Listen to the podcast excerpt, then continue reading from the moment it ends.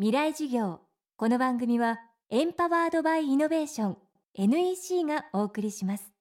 未来授業月曜日。チャプター未来授業。今週も昨年秋全国3都市で開催した公開授業の模様をお届けします。テーマは明日の日本人たちへ日本の転換点未来を作る大きな転換の時期に来ている日本。この転換点の先に若い世代はどんな未来を作っていくのか。各界の地の先達が現役大学生に直接語りかけました。今週は広島平和記念資料館で行われた広島大学大学院准教授で生物学者の長沼武さんの講義です。科学界のインディ・ジョーンズとの異名を持つ長沼さんは地球科学全般を研究対象とし生物海洋学から極地辺境などの過酷環境に生存する生物の探索調査を行っています。今回長沼武さんが掲げたテーマは強調する人種ホモパックスへの進化。進化を考える上で重要なこととは何なのか。初日のキーワードはホモパックスへの進化。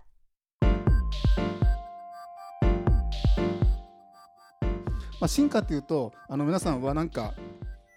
どんどんこう過当なものから高等なものへ進んでいく変化だと思うかもしれないけどもそれは本当です。確かに。あります。ありますけどももう一個大事なことはこれダーウィンの書いた生命の木って言うんですけども進化の概念で一番重要なのはこの地球上に今いる生き物が全部つながってるってことなんです。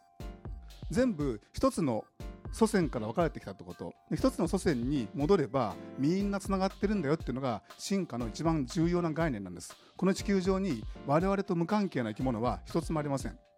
でそれはもちろん人間もそうです。我々と無関係な人間は一人もいません。ということが進化の概念で一番大事な概念だと思ってください。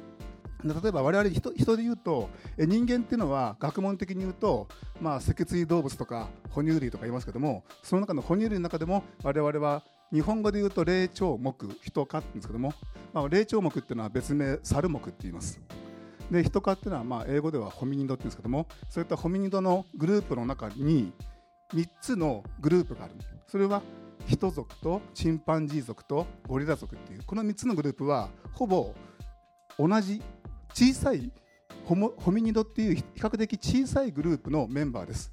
ホモ族は我々人間を指す。パン族はチンパンジーとボノボ族を指すと。特にゴリラはちょっと離れてるんでどっちかというとホモ族とパン族だけ考えればよろしいかと思います。で、まあ、もう結論から言っちゃうとですね我々、えー、人まあ、ホモ族を代表するのは今のところホモ・サピエンス人間しかいませんけどもいわゆる人ですね。人それからチンパンジーは、え、チンパンジーとボノもいますけどもそれらのゲノムですね。いわゆる遺伝子の全体のものをゲノムって言います。その遺伝子の全体のものゲノムを見ちゃうと我々この3種類の生き物は遺伝子ゲノムが96から99%同じそれはそのくらいのパーセンテージ似てるんだったらそのぐらい似てるならホモ族とパン族は同族とみなせるっていうのが我々生物学者の業界の発想です。でその中でそれぞれの3つの種類にそれぞれの特徴がありますと。例えばボノボはとても平和的です。チンパンジーはそれに比べてとても暴力的ですそして我々人間ホモ族のホモ・サピエンスは暴力的でもあり平和的でもあるっていうんで、まあ、ボノボとチンパンジーの合体したような話ですよね。まあ、どうせあの人間もいずれ変化蓄積しますので進化しますからその時に私たちはホモ・パックスというふうにホモ・サピエンスからホモ・パックスできればボノボ的な平和な人になっていきたいと思います。長沼武さんの講義は現在完全版ビデオポッドキャストで配信しています。またこのサイトではスプツニコさん安藤忠雄さん池上彰さん菅三淳さん倉本壮さんの公開事業の様子も見ることができます。未来事業2013で検索してチェックしてください。未来事業明日も長沼武さんの講義をお送りします。なぜ宇宙を目指すのか。ある宇宙飛行士は言った。それは地球を見るためだ。宇宙から地球を観測し地球の今を知り未来へつな